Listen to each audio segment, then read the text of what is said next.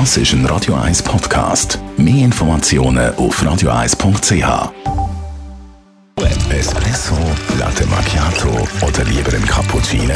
Es ist Zeit für die Radio 1 Kaffeepause mit der Nino Nicapace. Präsentiert von der Kaffeezentrale. Kaffee für Gourmets.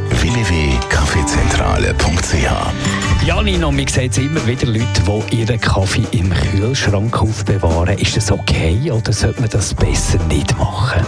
Nein, auf gar keinen Fall. Das werde ich fast täglich gefragt beim Arbeiten. Kaffee gehört auf gar keinen Fall in den Kühlschrank, weder offen noch zu. Warum denn nicht? Weil im Kühlschrank hat es recht viel Feuchtigkeit und auch Fremdgerüche. Und das wird vom Kaffee aufgenommen.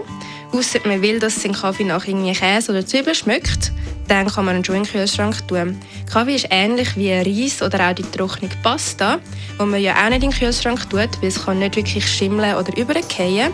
Der Kaffee verliert mit der Zeit halt einfach an Geschmack, aber das ist auch nicht weiter tragisch. Wie und wo versorgt man den Kaffee daheim richtig? Ich habe meinen Kaffee daheim einfach im Küchenkästchen. Ich lasse ihn auch im Sack drin und tue ihn jetzt nicht unbedingt umfüllen. Ich schaue, dass er gut zugeklammert ist. Ich schaue auch, dass ich immer die kleinen 250 Gramm Packungen kaufe, weil ich die innerhalb von einer Woche etwa aufbrauchen kann und dann mache ich wieder eine neue Packung auf. Die Radio 1 Kaffeepause, jeden Mittwoch nach der halben Zehn, ist präsentiert worden von der Kaffeezentrale. Kaffee für Gourmets. www.kaffeezentrale.ch